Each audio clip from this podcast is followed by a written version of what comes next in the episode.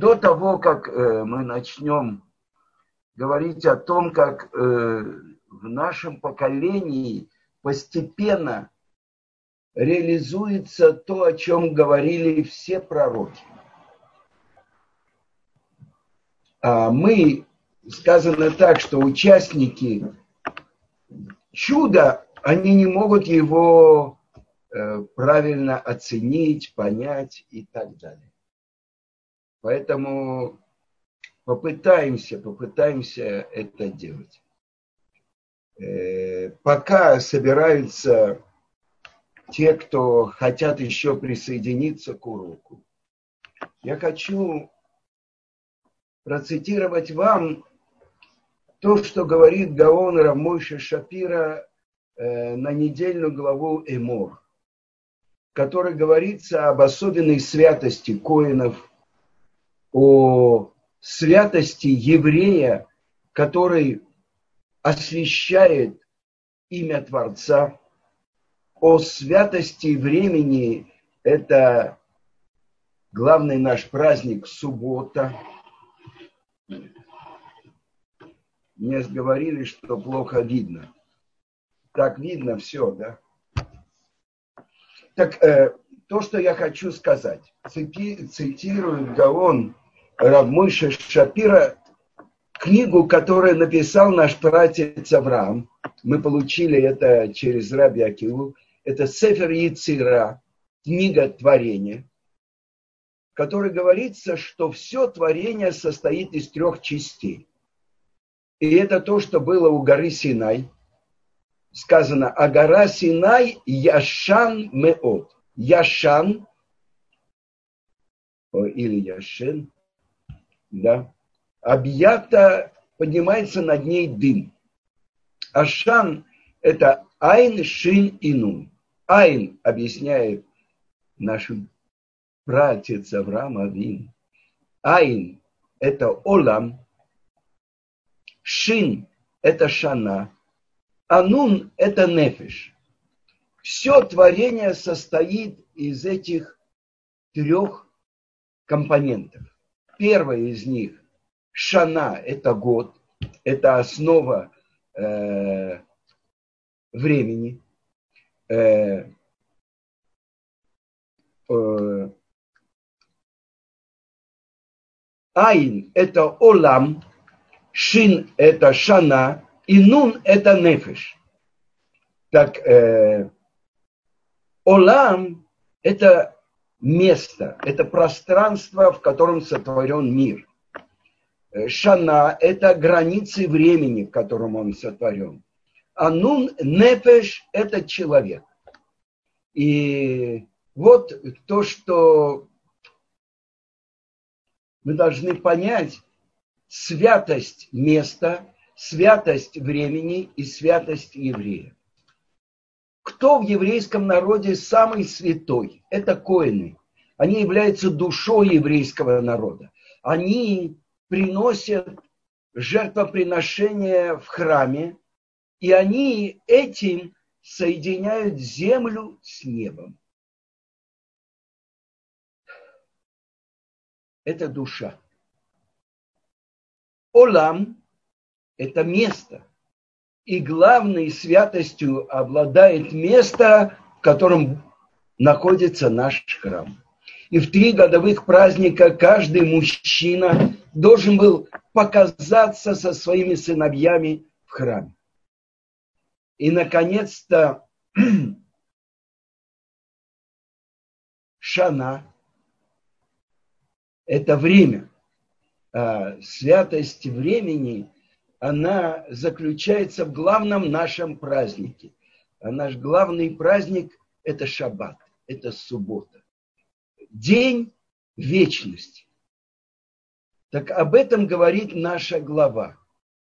О святости коинов, которые с одной стороны освящены, а с другой стороны отделены, им запрещено э, становиться оскверненными от прикосновения к мертвецу, простой коин имеет право только приблизиться к семи своим близким родственникам, а первосвященник коин Гадоль не имеет права даже провожать последний путь э, своего отца и свою мать.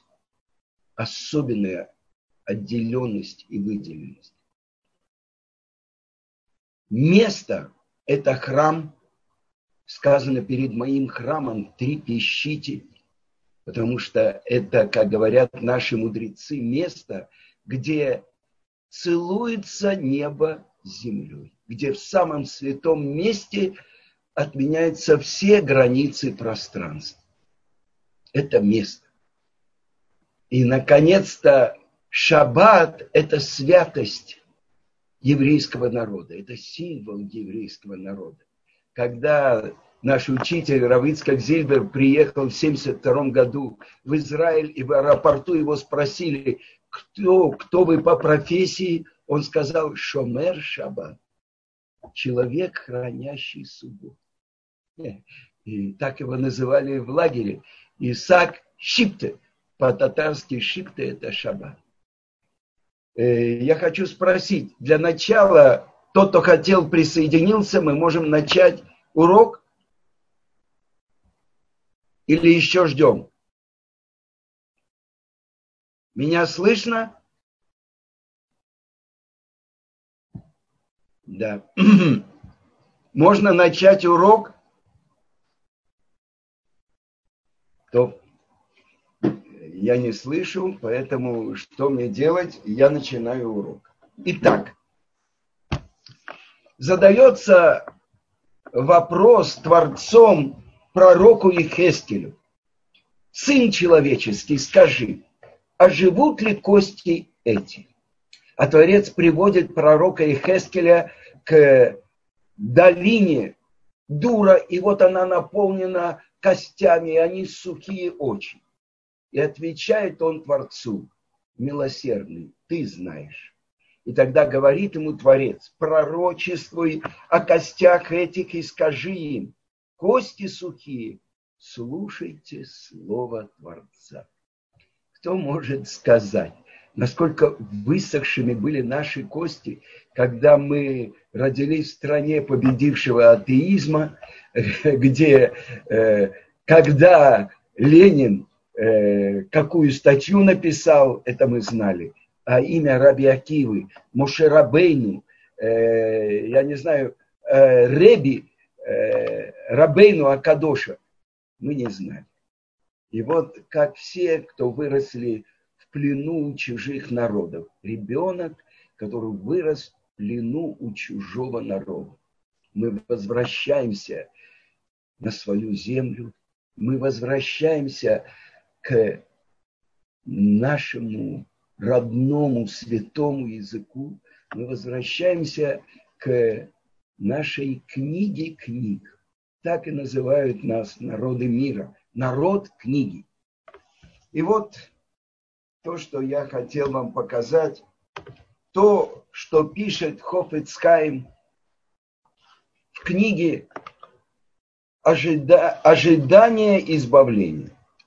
Еще в древности наши мудрецы предсказали, что не все поколения устоят на высокой духовной ступени, но придет поколение, которое будет полностью противоположным предыдущим. И в отношении нашей веры оно будет находиться на очень низкой ступени. Каждый будет делать то, что покажется ему верным, и не будет принимать наставления. И тем не менее не следует падать духом, потому что это само является признаком скорого избавления. В прошлых прошлых поколениях люди приближали избавление своими праведными поступками. Но и это поколение по-своему тоже приближает приход Машеха. В этом последнем поколении наглость возрастет в большей степени, чем во всех других поколениях. Эти люди будут казаться себе мудрецами и отвергнут традиции отцов. И поэтому уже не будет смысла в продолжении изгнания. Ведь возникнет опасность того, что традиция, не дай Бог, забудется и прервется. И тогда Творец как бы будет вынужден ускорить конечное избавление, чтобы у слепых открылись глаза, и они смогли узреть свет истины. А в другой книге он пишет, в наше время сбылись все признаки приближения Геулы, конечного избавления, о которых предсказано в Талмуде. Изгнание затянулось, и по-простому мы можем сказать, что уже подошел конечный срок, который называется концом времен. И поэтому даже самое минимальное раскаяние, шува, может приблизить час избавления. А теперь я продолжу то, о чем мы говорили на предыдущем уроке. Мы говорили про то, про те чудеса, которые происходят в наше время. Как э, страна, которая была пустынной, превратилась в цветущую страну. Как э, я передавал то, что я слышал на уроке у Гаона Рамыши Шапира про письмо, которое читал Хофицкаим от одного еврея, который приехал в землю Израиля и писал ему, что уже есть 14 видов овощей и фруктов, которые выращены в святой земле Израиля. Получив это письмо, Хофицкаим начал танцевать в своем доме. Это признак а вы, горы Израиля, ветви свои дайте и плоды свои принесите моему народу Израилю, потому что приближается приход дней избавления. И вот, э, все помнят, когда родился наш пратец Авраам. Он родился в 1948 году от сотворения первого человека. И вот когда 14 мая 1948 их счета года, день, когда было провозглашено новое израильское государство, опытный начальник фельдмаршал Монтгомери, который в дни во Второй мировой войны сумел остановить продвижение нацистов к земле Израиля, на международной конференции. Он был очень опытный военачальник, который прекрасно знал реальность Ближнего Востока. Он сказал, евреям пришел конец. И никто ему не возразил. Потому что его прогноз выглядел очевидным. Вооруженные силы новорожденного Израиля были по крайней мере, в 40 раз меньше, чем арабскими.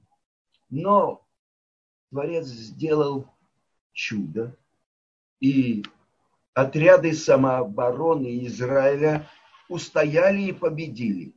Вопреки тому, что в течение двух последних, двух последних тысячелетий, это со дня поражения восстания Бар-Кохбы, наш народ не имел военного опыта. У нас не было ни армии, ни военачальников, ни даже клочка собственной земли, которую можно было защищать.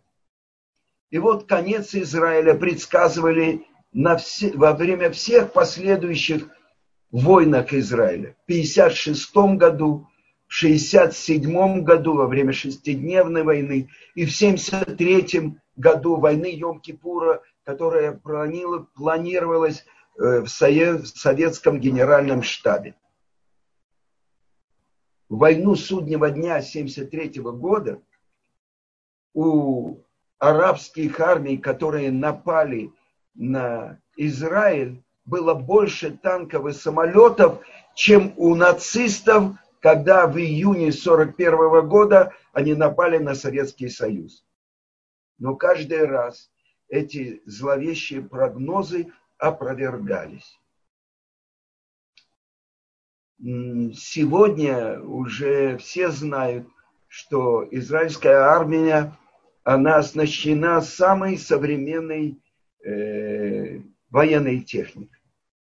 И мы входим также в число немногих стран, обладающих ядерным оружием. Этот факт официально не объявляется, но он успешно используется для устрашения наших соседей. И так же, как в сельском хозяйстве, те проблемы, которые у нас были, то, что это в основном э, не э, э, плодоносные земли, а наоборот, именно это стало мощным катализатором успеха и достижений. А постоянная опасность внешней агрессии привела к тому, что у нас началась развиваться сверх современная технология. И пользуется этим не только оборонная промышленность, но и все гражданское общество. Занимает наша страна первое место по объему инвестиций, которые вкладываются в научные исследования и разработки новых технологий. В результате были созданы технологии, которые изменили лицо мира. Я приехал в Израиль в 1979 году, 49, 40 лет тому назад. И именно тогда, в 1979 году, израильскими учеными был разработан первый процессор Intel, который позволяет создавать мощные настольные компьютеры. Теперь популярные микропроцессоры процессоры Pentium 4 сконструировали тоже в Израиле. И, скорее всего, во всех наших компьютерах установлен именно этот микропроцессор. Широкое распространение операционной системы Windows тоже разработаны в Израиле компания Microsoft Israel. Через 20 лет, в 1999 году, сотрудники израильской компании M-System изобрели первый USB флеш накопитель, накопитель, который называется диск on key. Диск на ключе или просто флешка. Такие же достижения были в области средств связи, которые превращают весь мир в единое информационное пространство. На предыдущем уроке я говорил, что Хофицкайм э, говорил, что когда есть только самолеты, есть телеграф, есть поезда, когда придет Машех, это займет совсем небольшое время, чтобы все об этом узнали. Но сейчас это не потребуется даже минуты. Я продолжаю цитировать вам второй том хроники избавления. Израильтяне, которые работали в компании Моторола, сконструировали первый мобильный телефон. В 1996 году четверо молодых израильтян разработали систему переговоров по интернету в режиме реального времени ICQ или просто Аська. Особенно много уникальных изобретений было сделано в области медицины. Израиль является мировым лидером по количеству патентов на медицинские приборы и оборудование.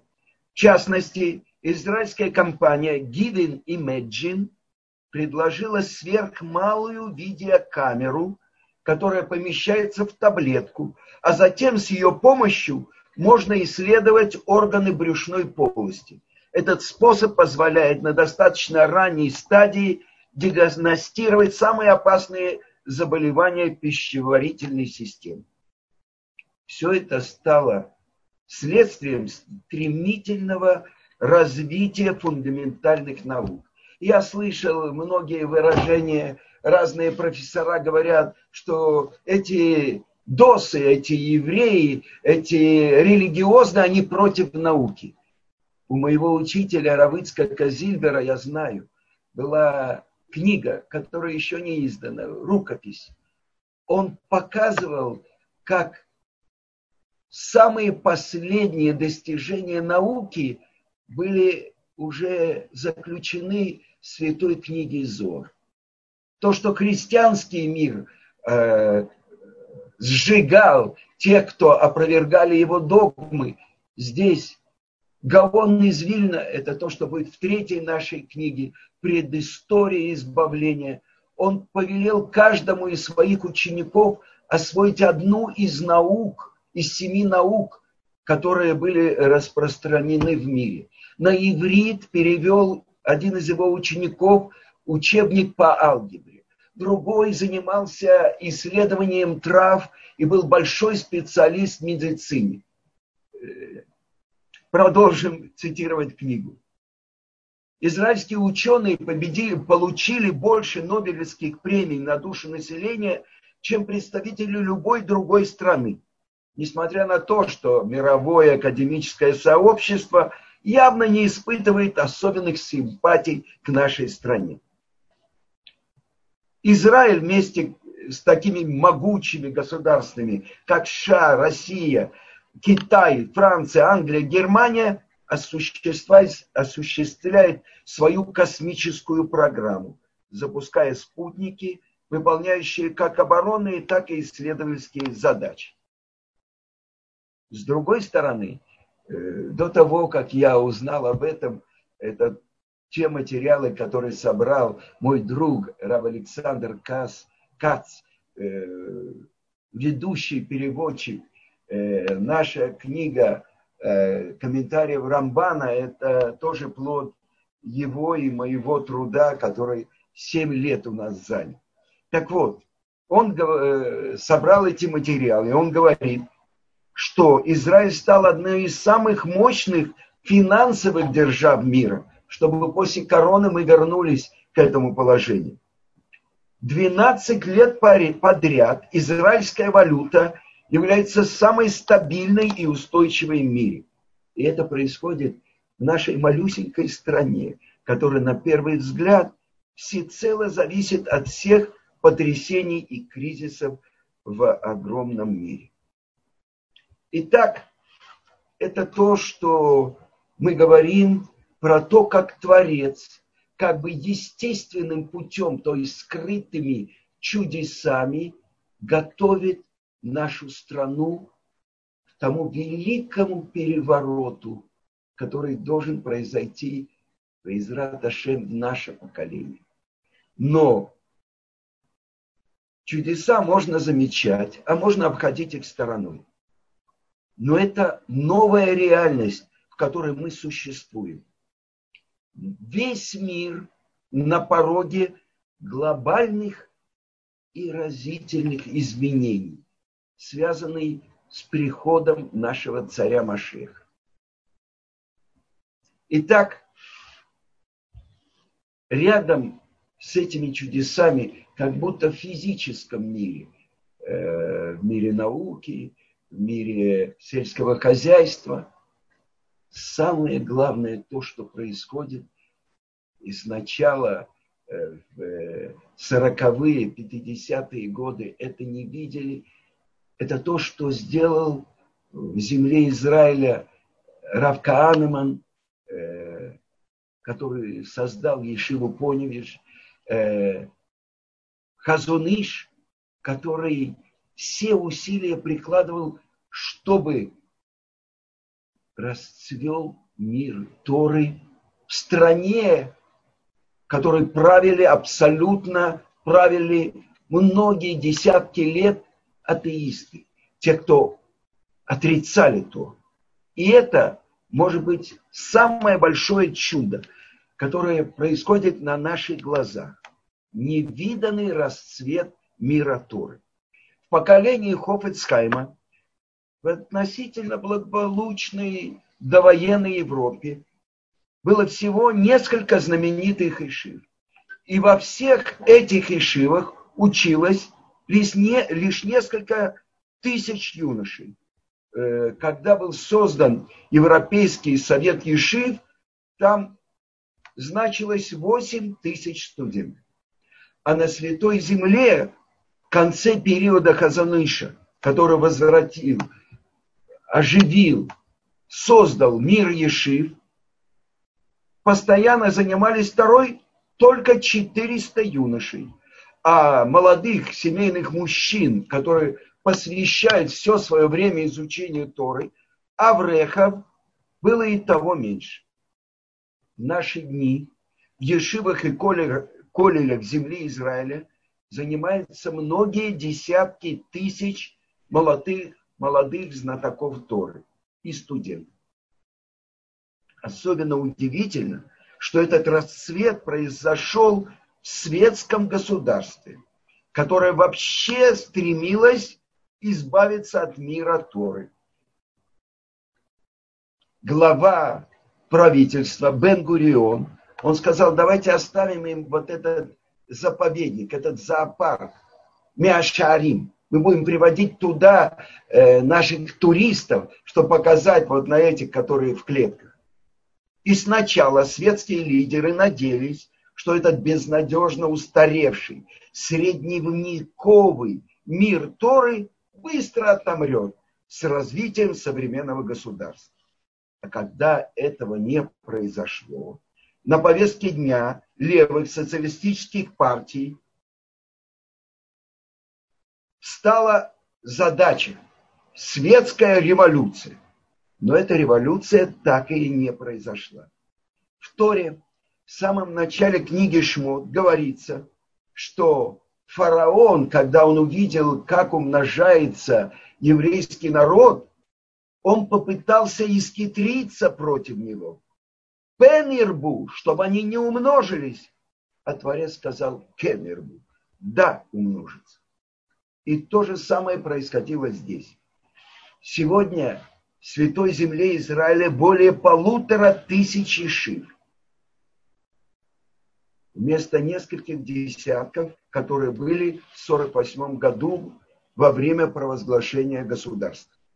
Только в Ешивах для взрослых студентов, это называется Ешива Дола, изучают Торы более 65 тысяч юношей. А в Колеле для семейных знатоков Торы занимается 75 тысяч аврех. То есть это прирост в тысячи и в десятки тысяч раз. Хотя численность еврейского населения с тех пор увеличилась только в 10 раз. Кроме этого, существуют утренние э, уроки, вечерние уроки для тех, кто работает. И один из примеров – это центр в Хайфе, э, Толдот Ицкак, то, что происходит в Хайфе, это я видел своими глазами, и вечерние колели, и учеба с детьми.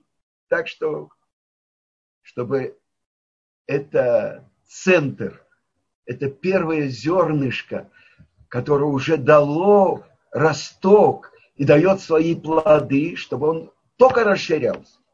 Итак, э, один из учеников Хофец э, Хазуныша, иерусалимский мудрец Равхайм Брим, он жил в Миашарим.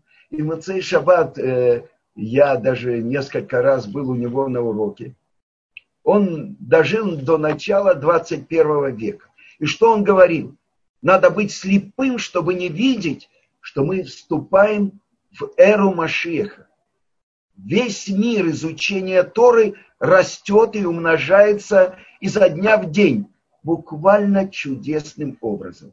А на одном из уроков я услышал от него, э, он сказал, там был один из русскоязычных Валей Чува, и он говорил, что он, когда с ним познакомился, это явное чудо. Он говорил так, то, что придет Машех, это реальность. Для нас это реальность. А вот то, что Советский Союз, этот источник зла, войн во всем мире может в одно мгновение разрушиться, это полное чудо. И он говорил, что вот взрыв Чернобыля, это произошел в субботу Холя Маэд Песах. Это одно из чудес пасхальных чудес.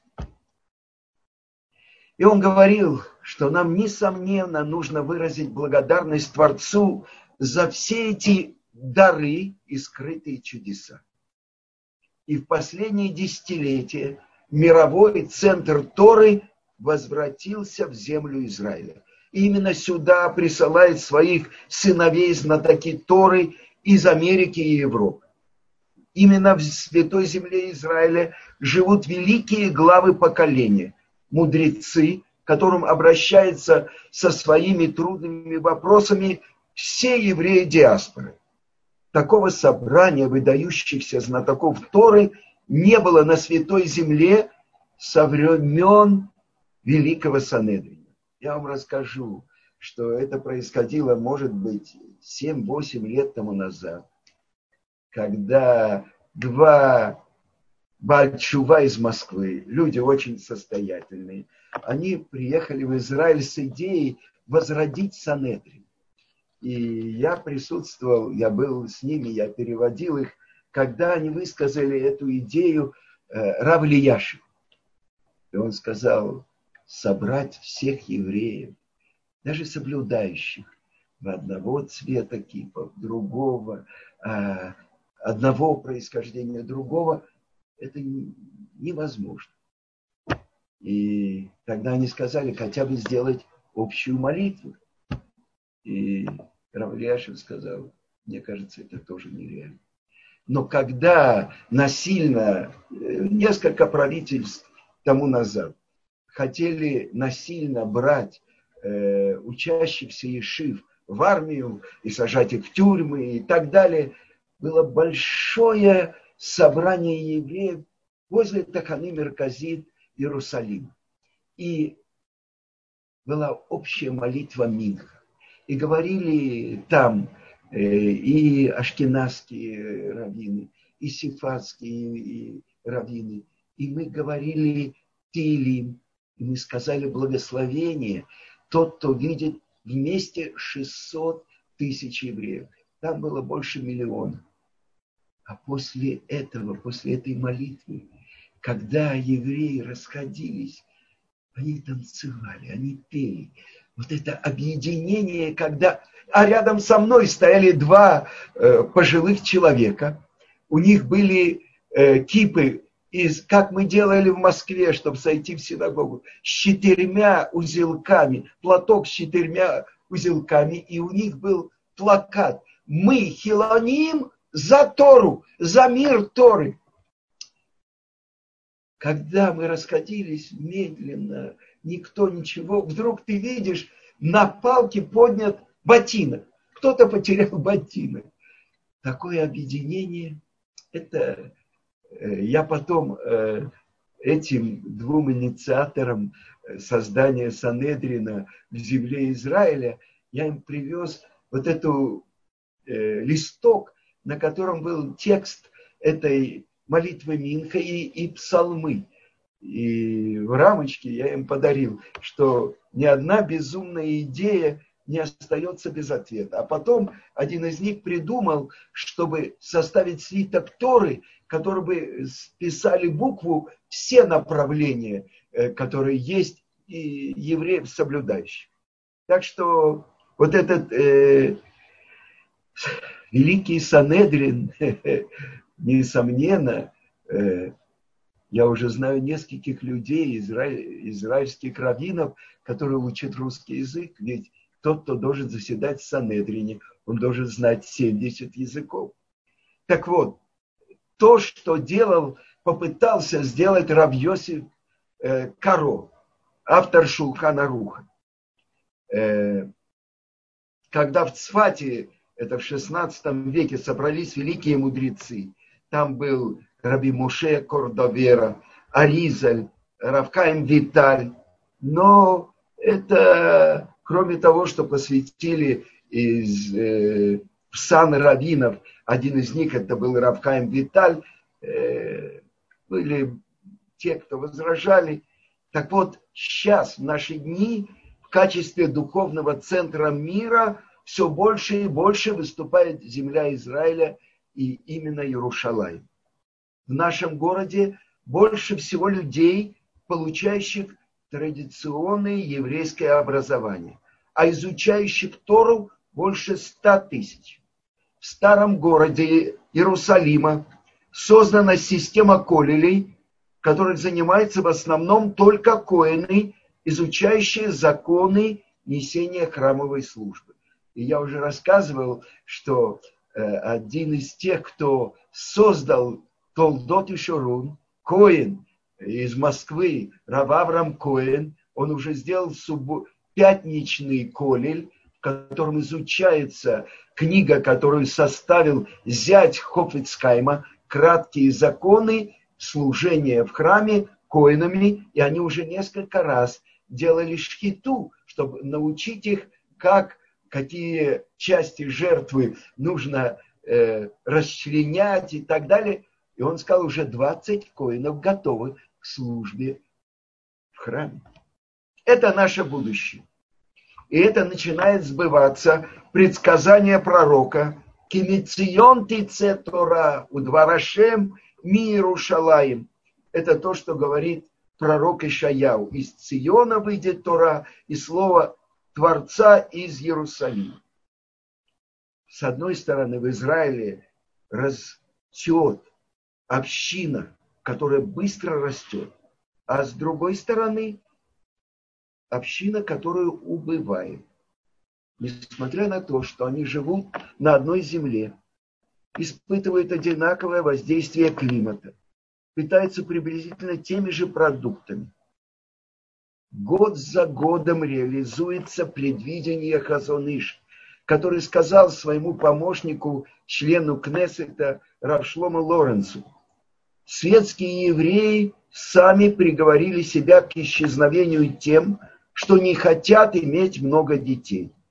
Если нам удастся воспитать наших детей, чтобы они шли по нашему пути, то победа будет за нами.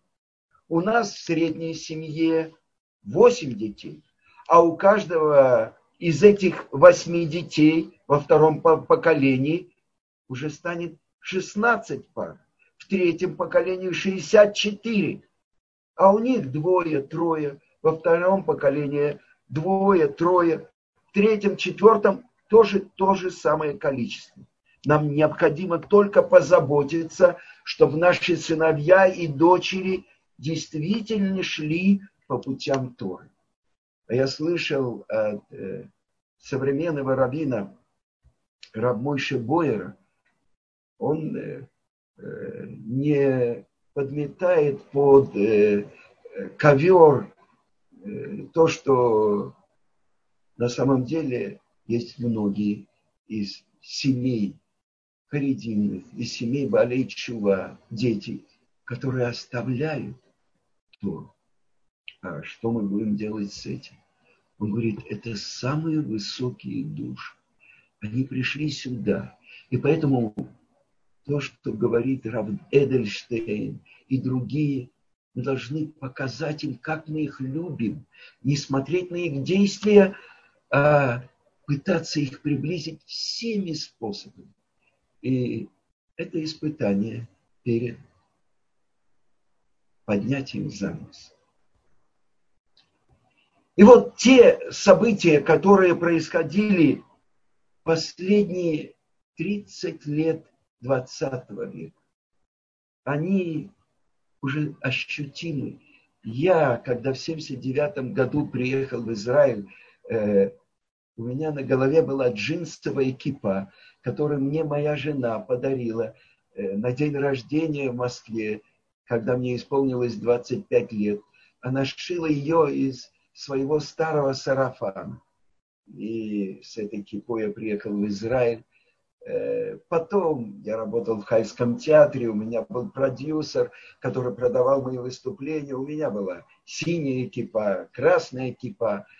А когда в первый раз мне Рош Ешива Орсамех подарил шляпу, я стеснялся ее надевать в том районе, в котором я жил, Гило. И эту шляпу у меня украли из машины. И когда в первый раз я уже в другой шляпе пошел в синагогу, мне казалось, что на меня все показывают пальцем. А постепенно это стало моей реальностью. Это стало реальностью для моих детей. А сейчас это реальность моих внуков. Так вот, сказано, что с 79 по 95 год численность людей, строго соблюдающих э, все законы Торы, возросло вдвое. Со 140 тысяч до 290 тысяч. А за последнее десятилетие удвоилось еще раз. Сегодня рост рождаемости у харидимных евреев превышает показатели любых арабских стран. А эти арабы, в свою очередь, опережают по уровню рождаемости даже самые плодовитые страны Африки. В Израиле популярен такой анекдот. Одна каридимная женщина садится в автобус, и вместе с ней заходят ее дети. Один, второй, третий, четвертый, пятый. Светский водитель с упреком говорит ей, ты хотя бы половину своих детей могла оставить дома. Она отвечает, я так и сделал. В 2010 году численность коридимных евреев в Израиле превысила 750 тысяч, а число светских росло лишь за счет репатриантов, которые прибыли из-за рубежа и в основном из бывшего СССР. Цифры, цифры, цифры. Но сейчас, то, что в конце урока, я хочу начать и показать, как в Израиле началась волна возвращения светских евреев к соблюдению Торы. И э, хотя бы начать это нам нужно, потому что э, если кому-то бы сказали, что Моше Рабейну под диктовку Творца 3330 с лишним лет тому назад напишет то, что сбылось и начало реализовываться только последние 25-30 лет 20 века. И я хочу прочитать вам эти слова. Это то, что мой учитель Равицкак Зильбер неоднократно цитировал. Это глава Нецавим.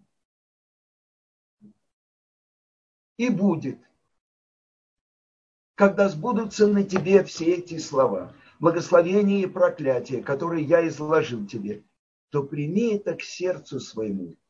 Где? Среди всех народов, которым забросил тебя Бог Всесильный твой. И вот. Вешавта адашем элокеха. И вернешься ты Богу Всесильному твоему. Вешамата беколо. И будешь слушаться его голоса. Кихоль ашера нохи мецавыха айом. Все то, что я заповедую тебе сегодня. А та Уванейха, и ты, и твои сыновья, Бехоле Вавха, Увехоль Навшиха. Дальше сказано. Веша Вашем Элокейха Эт Швудха, Верихамеха, Веша Векибецка Никола Мима Шеритицка Ашем Элокейха Шама. О, и вот здесь мы переводим и так мы и перевели, и возвратишься ты, да, и шафта, и возвратит тебя Бог Всесильный из твоего изгнания, и смилостивится над тобой, и опять соберет тебя из всех народов среди которых э, рассеял тебя Творец. Куда? В страну, которой владели твои отцы. Но тут же открывает нам Раби Шимон бар -Йохай. Написано, и Раши приводит его слова. Лё ищив не вернет, а вернется Авая. Четырехбуквенное имя Творца. Всесильный твой. Что это значит? Это значит, что его шхина вернется. И пишет Раши, что у каждого из сыновей Израиля будет свой персональный рассказ, как Творец доставал его из того места, где он находится. Я перевожу из той помойной ямы, в которой он находился как он его достает и приводит к себе. И возьмет тебя и приведет тебя, Бог всесильный, в страну, которой владели твои отцы. И овладеешь ей. И размножит он тебя больше, чем твоих отцов. А следующий этап не просто физическое возвращение в землю Израиля.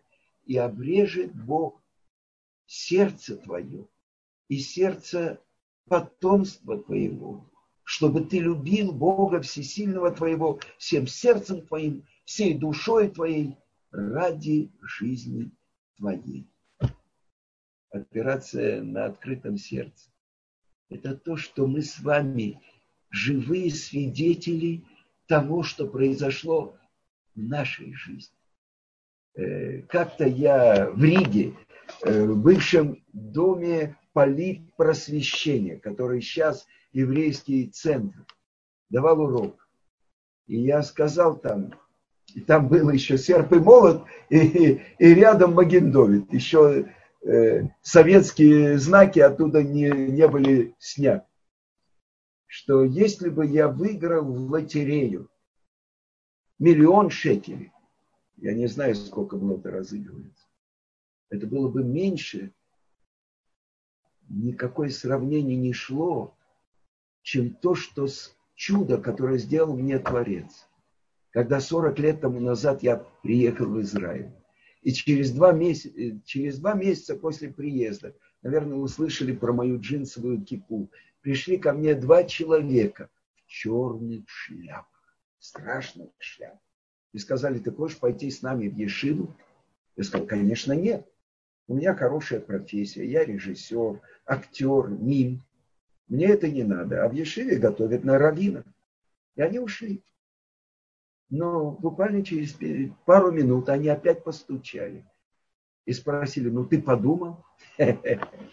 Я уже хотел сказать, что я думаю про эту наглость, что это такое, возвращаются, опять стучат. Но кто-то нашел доблестную жену, то, что сказал царь Шлому, цена ее выше жемчуга. Моя мудрая жена сказала, неудобно. Люди пришли за тобой, ну пойди с тобой с ними. И они отвели меня в арабскую деревню, Бейт Сафафу, в которой была Ешива Итри, а там Равшимон Грилюс сделал первую группу русскоязычных болей э, где-то 10-14 человек. И когда они меня туда привели, я увидел пожилого человека в синтетической шляпе. Он говорил хорошо по-русски. Он сказал, Патлас, ты приехал из Москвы, очень приятно. А, ты знаешь, что такое тфилин? У тебя в Москве были тфилин? Я сказал, да, были. И что ты с ними делал? Я сказал честно, боялся дотронуться. Мне в московской синагоге дали эти тфилин, но никто мне не объяснил, что с ними делать. Я понял, что это какая-то святая вещь в бархатном мешочке – я работал актером э, бывшего, э, с бывшими актерами Госсета, театра Михоэлса. Я гастролировал по всему Советскому Союзу. А, это святая еврейская вещь. Может быть, иногда я до нее дотрагивался.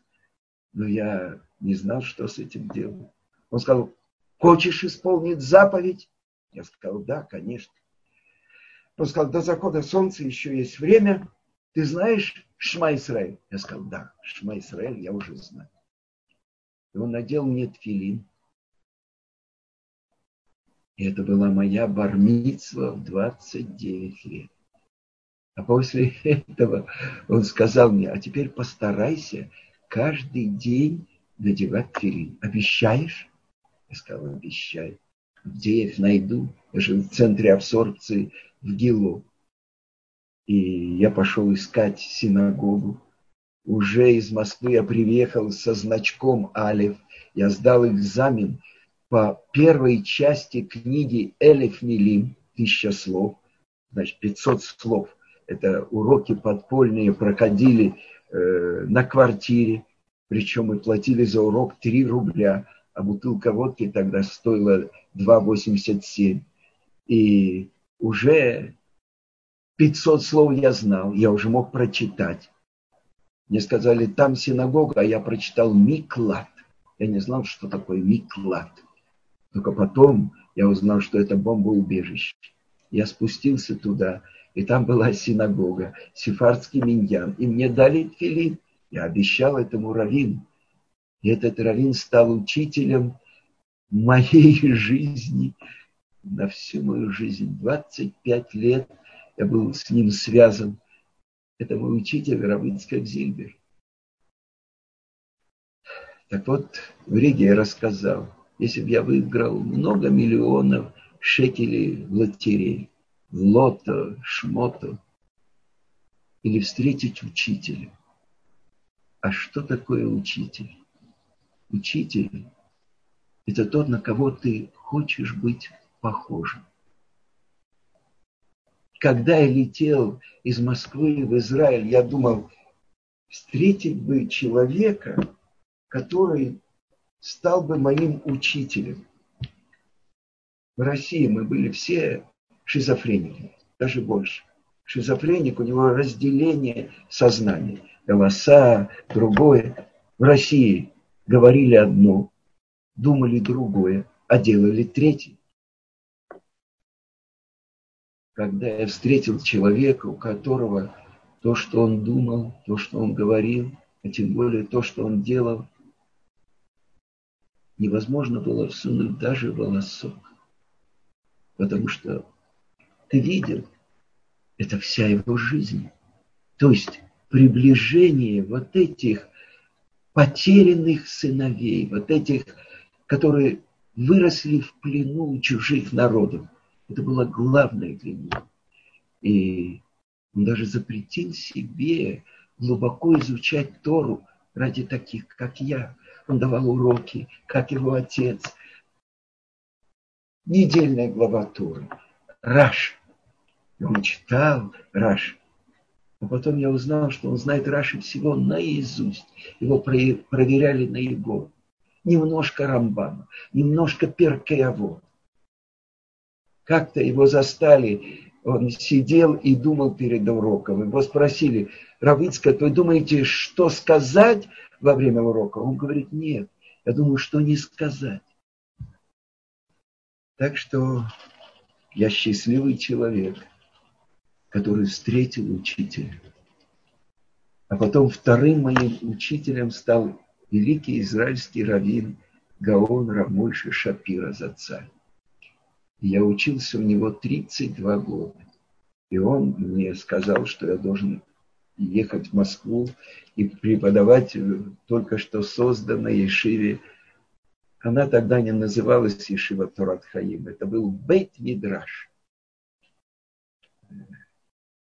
И когда я сказал Рамыши Шапира, что моя жена боится, там антисемитская организация «Память» и так далее. И он мне сказал, ты знаешь, Цви, что тот же самый Кадош Баруху, который находится в Иерусалиме, он находится в Москве тоже. Ты едешь для того, чтобы преподавать Тору. И 15 лет, каждые три недели я летел в Москву. Три недели там, три недели дома. И я благодарен Творцу за то, что я оказался там, в этом месте. И уже мои ученики, они гораздо больше э, меня постигают Тору и гораздо больше меня знают и меня это только радует. Но Гаон из Вильна сказал, что у него был только один рыбы. Кто? Кто-то научил его еврейскому алфавиту. Для многих из них первые э, вопросы из Талмуда в переводе на русский язык они слышали именно от меня. Так что а, кто был моими друзьями которыми вместе я преподавал Тору в Москве. Это те самые две черные шляпы. Это Равшимон Познер, что память о праведнике была благословенна, который из неоформленной э, группы людей, заинтересованных в изучении Торы, создал Ешиву. Устроил уроки по уровню, э, расписание сделал. И директор, бессменный директор Ешивы Рав Александр Эйзенштадт, э, художник, картины которого продаются и в Америке, и в Европе, и в Израиле. Эти две черные шляпы, я им очень благодарен, потому что они познакомили меня с моим учителем. Это чудо нашего времени. Это главное чудо – нашего времени. То, что написано в этой главе Ницавим. Я жду, чтобы Творец обрезал и мое сердце. Но это главный подарок всей жизни. Встретить учителя, на которого ты хочешь быть похожим. Потому что его главное желание – это исполнять волю его Отца, который на небе. Каждый день. Я помню, как он говорил вечером, Цви, сегодня я был на бармицве, я был на обрезании, я дал два урока. Я думал, что он, почему он мне так говорит? А это он подсчитывал свои бриллианты, которые он заработал за этот день.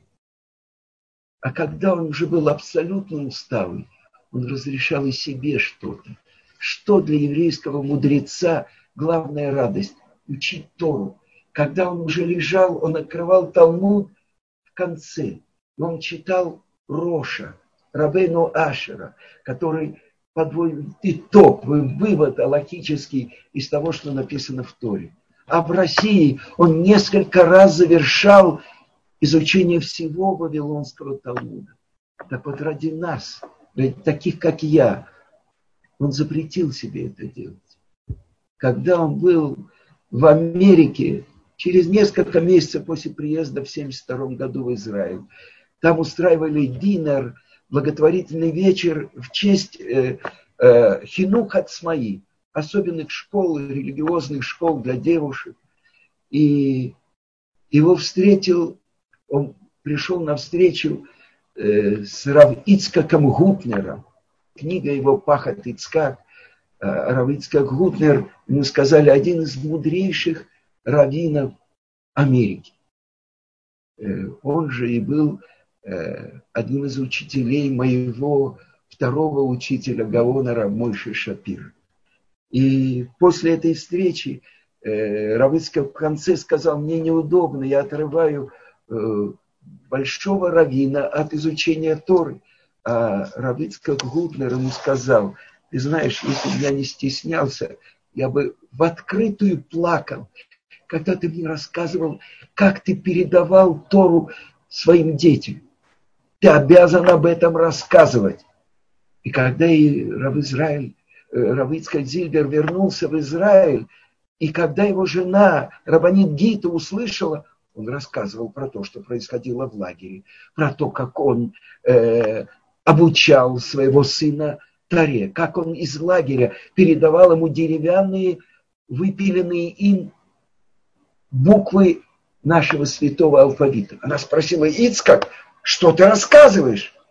А он сказал, это великий мудрец мне велел, запрещено возражать великому мудрецу. И он начал рассказывать. Это Благодаря этим рассказам он приблизил сотню и стал главой нашего поколения Балей Чува, Балей Чува из России. И то, что сказал ему в конце встречи Равицкак Гутнер, ты должен стать Хофицкаемом нового поколения Балей Чува из России. И он стал. Это чудо, которое произошло с нами. Мы его встретили.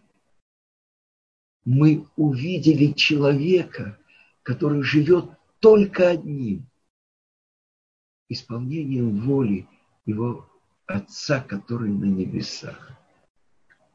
А это заражает.